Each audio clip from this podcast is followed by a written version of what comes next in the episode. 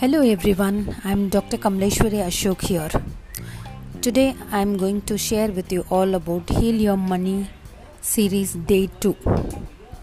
Create your life stories. Your life stories are the result of your early childhood experience.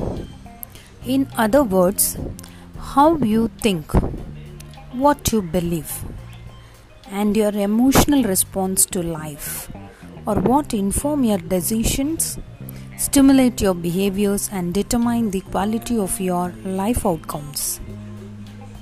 You create your life stories in order to express hidden emotions.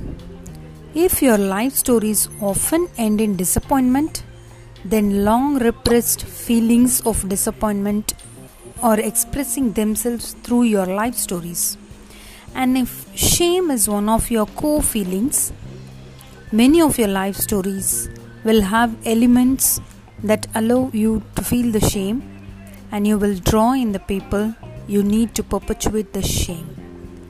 This could be in the form of critical spouse, boss, co worker, or someone in your social circle.